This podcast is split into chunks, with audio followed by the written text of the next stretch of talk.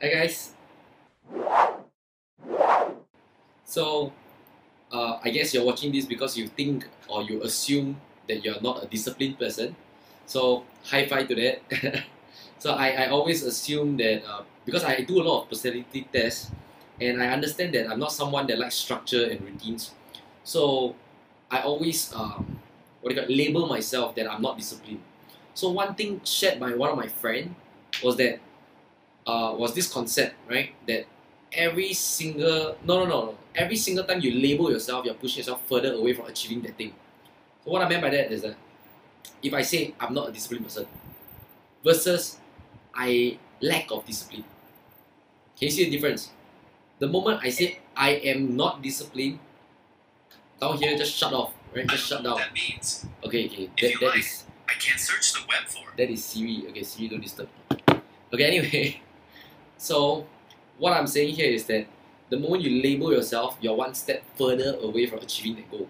So you just tell yourself that you must be conscious of the word you use. I lack of means you can improve. Right? The second thing that I want to share with you which changed my mind was uh, I read this book called The One Thing. In the book, it mentioned that uh, willpower and discipline is like a bar. Every day you start off with 100%.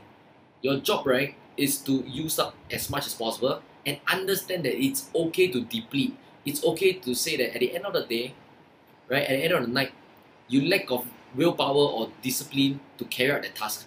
It's okay, it's understandable. Next day, when the this bar replenishes 100%, go all out and do the hard stuff first. Wow, that was a game changer for me because I always maybe it's uh it's my, my issue. I, I don't know how many of you face this.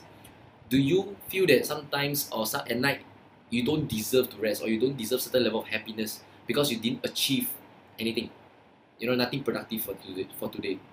So that's how I feel. And with this new mindset, I think it changed up uh, it changed the game for me. So for example today I I stated that in my to-do list I have to work on my abs. I have to do training, you know, I have to exercise. But I'm like, okay, today I really completed really a lot of hard stuff. You know, I travel a lot, went to school, went to do this and that, went to visit my grandfather, even though usually I wouldn't. So it's understandable. Well done, Daryl. Let's do it tomorrow. Where your this when your willpower is hundred percent, it's okay. We exercise then. So hopefully you guys gain value from this video.